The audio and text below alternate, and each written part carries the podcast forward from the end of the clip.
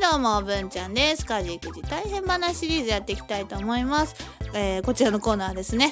えっ、ー、と、物が壊されたりとかね、落書きされたよって言ったね、あのー、されたんだよって言って、ツイッターでね、やられたよって言って報告していますんでね、それを後からこうやって、スタイフで音声で、えっ、と、画像の解説をしていますね。はい、なので今回も行きたいと思います。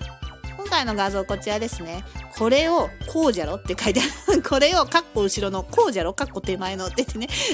これをこうじゃろ？ってどう、誰の言葉ですかね？たまにツイッターで見るんですよね。で、ああ、使おうと思って。うん、奥のは壊れてないの。奥にちょっと版が見えるでしょ？見えますでしょ？あれはね、壊れてないんでございますよ。で、手前のやつよ。もう曲げられた上にさ、あの、フックのとこぶ、ぶち折られてる、ぶち折られてるからね。やられたと思って。ブーメランみたいになっちゃってんの。で、これさ、無印良品のハンガー、アルミ製のハンガーで結構気に入ってたんですよね。普段の服はあの100円ショップで買ってるプラスチックのハンガーなんですけど、重たいものかける時とかは結構ね、そのハンガー歪んじゃったりするから、そういう時はこのアルミのハンガー使ってるんです。いいやつ。無印良品大好きだったからさ、まあ、買ったらさ、こうなっちゃってさ、あの、もったいねえってなった100円ショップだったら安かったのにと思うんだけど、でも安くても壊さないでほしいって言って、もういろんな葛藤しましたよね。